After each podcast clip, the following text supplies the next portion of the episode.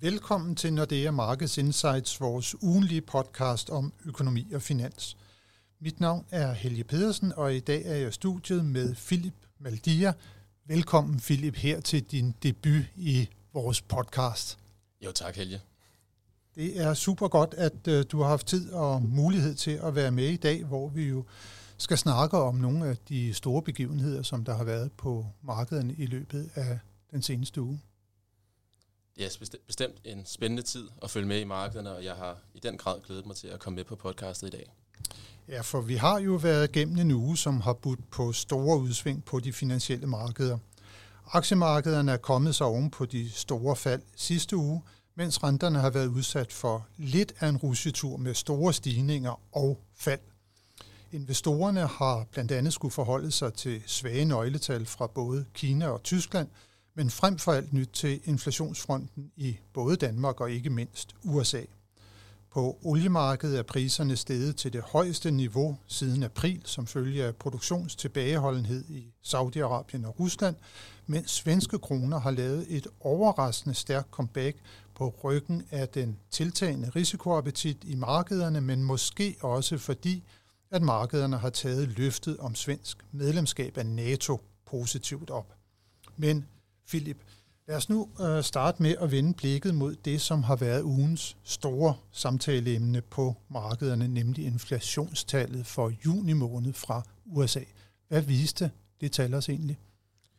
Jamen inflationsrapporten for juni måned, jamen den viste egentlig det, som vi lidt havde forventet på vejen i printet, at der havde været lidt disinflation i juni måned. Altså aftagende inflation. Netop. Vi så faktisk, at den samlede inflation år på år, eller år mod år, faldt ned til 3 procentpoint, samtidig med, samtidig med, at kerneinflationen faldt ned til 4,8 procentpoint år mod år. Og det var altså stigningstakter, som var lavere end forventet. Og når vi taler om kerneinflationen, jamen så steg den faktisk kun med 0,2 procentpoint måned over måned i juni. Og det er altså den laveste stigningstakt, vi har haft siden februar 2021. Og her der skal vi lige præcisere, at kerneinflationen, det er, når man renser inflationstallene for udviklingen i energipriser og i priserne på uforarbejdede fødevarer. Netop, og det er kerneinflationen, som den amerikanske centralbank er særlig bekymret og opmærksom omkring, når de styrer deres pengepolitik. Og der siger vi altså, at den er begyndt at aftage nu, men Philip, den ligger jo fortsat langt over det niveau på 2%, som øh, det i virkeligheden er målsætningen for Forbundsbanken at få ned på. Det gør den, øh, og det er et skridt i den rigtige retning, vil jeg sige. Øh, man skal passe på med at lægge alt for meget vægt i et inflationsprint. Der kan være revisioner, og der kan også være store udsving måned til måned.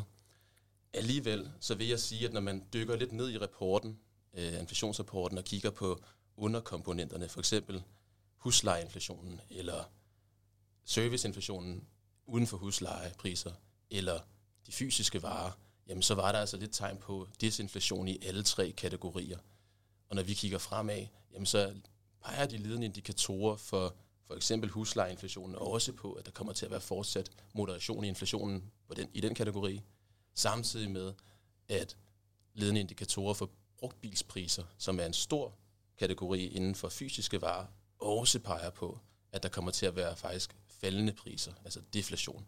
Hen i altså egentlig faldende priser på brugte biler? Lige præcis. Men de har jo også været udsat for sådan nogle ret store udsving i kølvandet på pandemien, hvor der ikke var nogen produktioner, man ikke kunne få biler og chipsmangel og så videre. Lige pludselig så var der igen muligt at få biler, og det påvirkede jo selvfølgelig priserne på, på brugtbiler, men de er altså på vej ned nu. Det er det, du siger. Det er det. Øh, det er det, vi kan se, når vi kigger på prisudviklingen i fremstillingsindustrien, og det, må, det har sådan set historisk øh, let prisudviklingen for forbrugeren. Øh, men vi så sådan set også samme bevægelse egentlig tilbage i slutningen af sidste år, altså faldende priser i fremstillingsindustrien, som så egentlig gav anledning til faldende priser i, for forbrugeren her i starten af i året. Men så så vi så, øh, at, øh, at det deflationspres, eller deflationære pres, der egentlig var, forsvandt igen i slutningen af Q1 i år, og i Q2, hvor der egentlig så kom prisstigninger igen. Så man skal passe på med at lægge for meget ind i udviklingen. Det svinger rigtig meget fra kvartal til kvartal.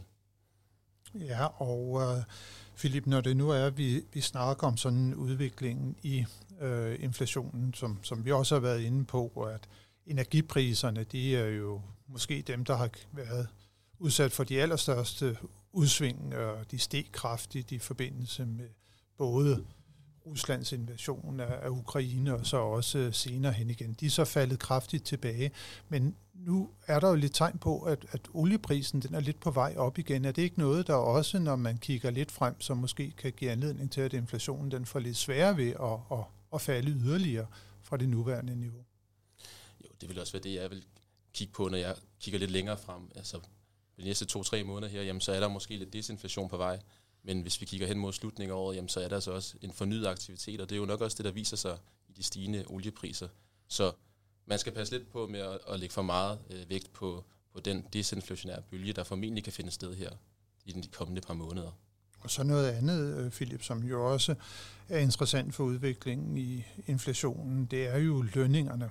Øh, fordi når man kigger på sådan den amerikanske økonomi, så er det jo langt overvejende sådan en serviceøkonomi. Servicesektoren udgør vel omkring en tre fjerdedel, måske 80 procent af den amerikanske økonomi. Og der er jo sådan et, et stort pres på arbejdsmarkedet for tiden, og det har jo også givet sig en øh, udslag i, i, i stigende lønninger. Er det ikke også en, en tendens, der kan risikere at fortsætte, og, og når servicesektoren udgør så stor en del af økonomien, kan det så ikke også være noget, der kan være med til at, at holde inflationen op, altså også den her kerneinflation, som vi har snakket om, der aftager nu, men er der ikke en risiko for, at, den, øh, at det tager lang tid, inden den kommer ned på, på de 2 procent? Jo, det vil jeg mene. Øh, hvis vi kigger lidt hen over de sidste 6 måneder, eller starten af de første 6 måneder her i året i år, jamen så har en af temaerne nok været, at, at recessionen ikke er indtrådt for USA, og det er altså særligt et stærkt arbejdsmarked, som har holdt hånden under økonomien. Vi har fuld beskæftigelse. Vi har en arbejdsløshed på 3,6 procentpoint. Hvis vi kigger på de ledige stillinger, jamen, så ligger de på 9,8 millioner. Øh, det er sådan cirka halvanden job til hver arbejdsløs i USA, så efterspørgselen efter arbejdskraft i USA er øh, fortsat stor. Øh, den er afmattet over det sidste års tid her, men vi ligger altså stadig et sted, hvor at efterspørgselen er rigtig stor, og lønvæksten også ligger på 4,5 til 5 procentpoint, og det er altså et niveau, vi ikke har set de sidste 20 år.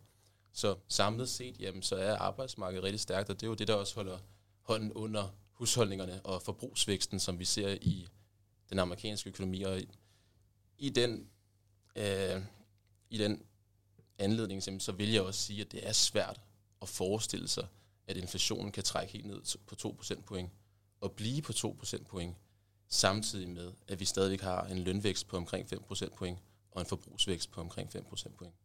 Det er svært at forestille sig, at det på et vedvarende, øh, på et vedvarende horisont kommer til at kunne resultere i, at inflationen kommer tilbage på 2 procentpoint. Men hvad betyder det så i virkeligheden, Philip, for dem, der sidder i den amerikanske forbundsbank? Øh, du nævner, at det går faktisk fortsat rigtig godt i amerikansk økonomi recessionen, som nogen ventede ville komme, er langt fra indtruffet nu. Arbejdsmarkedet er fortsat stærkt. Privatforbruget har det godt. Inflationen bliver ud fra det, som du siger, svært at få banket sådan helt ned. Hvad skal Forbundsbanken så gøre yderligere for at få opfyldt sin målsætning? Jamen, kigger man på den økonomiske udvikling, så vil jeg egentlig mene, at det kommer til at betyde, at den amerikanske centralbank kommer til at løfte renten her på det næste rentemøde den 26. juli men det kommer også til at være en amerikansk centralbank, som ikke længere har lige så travlt. Hvis vi går tilbage og kigger på mødet i juni, så var beskeden egentlig, at vi vil se to yderligere renteforhøjelser før slutningen af i år. Når vi kigger på, hvordan udviklingen har været, særligt på inflationsfronten, jamen så kommer man nok også til at høre en amerikansk centralbank og medlemmer i den amerikanske centralbank, som ikke føler, at de har lige så travlt med at løfte renterne. Så det kunne være en renteforhøjelse her på julimødet, og så måske en renteforhøjelse igen til i Q4, i stedet for septembermødet. Så den faldende inflation, det kommer nok til at betyde, at, der, at den amerikanske centralbank kan tage det lidt mere roligt. Samtidig så den, vil den stærke økonomi selvfølgelig også betyde, at den amerikanske centralbank kan fortsætte med at føre en meget, meget stram pengepolitik i en længere periode. Så det du siger, det er altså, at øh, selvom det bliver svært at få banket inflationen, helt ned på de 2%, så vil man være lidt tøvende med henblik på at stramme pengepolitikken ud over det, der kommer her i juli måned, fordi man måske så er bange for, at det bliver lidt for meget, og man så ikke kan sikre den bløde landing i økonomien, eller hvorfor er det egentlig, at de ikke bare skulle gøre det også i september? Jamen, jeg tror, det vil være en stor... Det, det er selvfølgelig en løbende afvejning, man, man laver. Øh, og hvis man sammenligner den periode, vi har haft her den seneste måned her, med, eller det nye rentemøde her i juli med juni, jamen, så har udviklingen derimellem nok betydet, at man er lidt mere balanceret i forhold til beskæftigelse og inflation. Det sagt, så forventer markederne jo sådan set også, at der kommer til at være rentenedsættelser i starten af næste år. Øh, tidligere så forventede de faktisk, at der kommer til at være rentenedsættelser allerede i andet halvår. Det, at den amerikanske centralbank sådan set har fået priset det ud af markedet, det skal jo sådan set også ses som en relativ opstramning af pengepolitikken. Så budskabet kommer formentlig til at være, at den amerikanske centralbank vil løfte renten på det næste møde, og de vil holde renten på et højt niveau i en længere periode, samtidig med, at der også kunne være mulighed for yderligere renteforhøjelser. Og på den måde, så vil der jo sådan set formentlig være en relativ opstramning i pengepolitikken i forhold til, hvordan markedet ligger og priser pengepolitikken lige nu. Men det er fortsat vores forventning, Philip, at der alligevel der kommer to yderligere rentestigninger fra Fed, før man sådan pauser.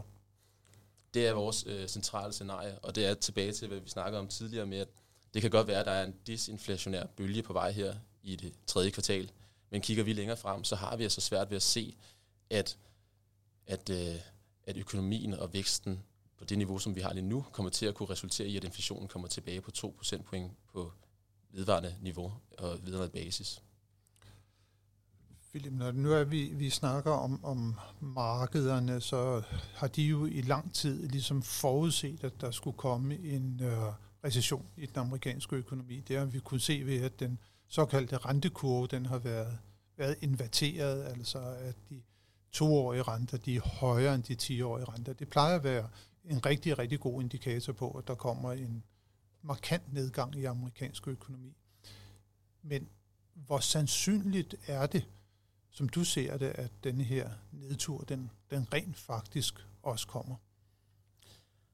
Jeg vil sige det, at, at udviklingen her de første seks måneder har i hvert fald udskudt udsigten til en recession. Men kigger man lidt tilbage i historiebøgerne og kigger tilbage til, hvordan den amerikanske centralbank tidligere har, har, hvad det hedder, har prøvet at orkestrere en blød landing, altså fået en økonomi, som er meget overophedet, ned i en mere normal tilstand, så resulterer det typisk i en recession. Så statistisk set, så, så kigger vi ind i en, frem, øh, en, en, en, frem ud, en svær udfordring, og det tror jeg også, at det den amerikanske centralbank allerede erkender. Vi har jo hørt øh, øh formand Jerome Powell være inde og sige, at sandsynligheden for en recession, jamen den er overvejende. Altså den er faktisk, på et tidspunkt var han inde og sige, at den faktisk var større, end at vi fik en blød landing. Nu har han så gået lidt tilbage og begyndt at sige, at den bløde landing egentlig begynder at se mere og mere mulig ud i takt med, at, hvordan nøgletallene har udviklet sig her de sidste kvartal eller to kvartaler i virkeligheden. Og det er måske især, at inflationen den er aftaget i så tilpas tempo, at det er, at man måske kan undgå at stramme pengepolitikken så meget, at det er, at man skal ligesom se økonomien komme ind i en alvorlig økonomisk Jamen, lige, nedtur. Lige præcis, lige præcis. Altså, vi har jo været i en situation, hvor at, øh, at der har været en afmatning i økonomien. Lønvæksten er faldet tilbage, de ledige stillinger er faldet tilbage, efterspørgselen efter arbejdskraft er faldet tilbage, samtidig med, at inflationen er faldet tilbage. Og det er jo lidt et drømmescenarie. Et andet scenarie kunne jo have været, at vi havde haft stigende arbejdsløshed. Og i sådan et scenarie, så havde vi nok også set indtjeningerne i virksomheden også begynde at falde kraftigt tilbage, og så havde vi nok haft en mere negativ spiral og en negativ udvikling. Så indtil videre, jamen, så har vi egentlig haft en rigtig positiv udvikling på inflationsfronten, hvor inflationen er trådt tilbage på den måde, der er mindst skadelig for økonomien, hvis man skal sige det sådan. Så den bløde landing, den er absolut uh, inden, for, inden for synsvide. Uh, Philip, uh, vi bliver også lige nødt til i det her uh, rentescenariebillede lige også at vende den, den amerikanske dollar. Ja. Uh, den har jo været sådan udsat for, for lidt af hver, må man sige, og her på det seneste så den jo blevet svækket noget. Og hvad er det lige, der har givet anledning til den svækkelse af den, den amerikanske dollar? Jeg tror faktisk, dollaren faldt øh, 1,2 procentpoint mod euroen over den danske krone i går. Og det var jo særligt historien om, at det næste, den næste renteforhøjelse på julimødet bliver den sidste renteforhøjelse.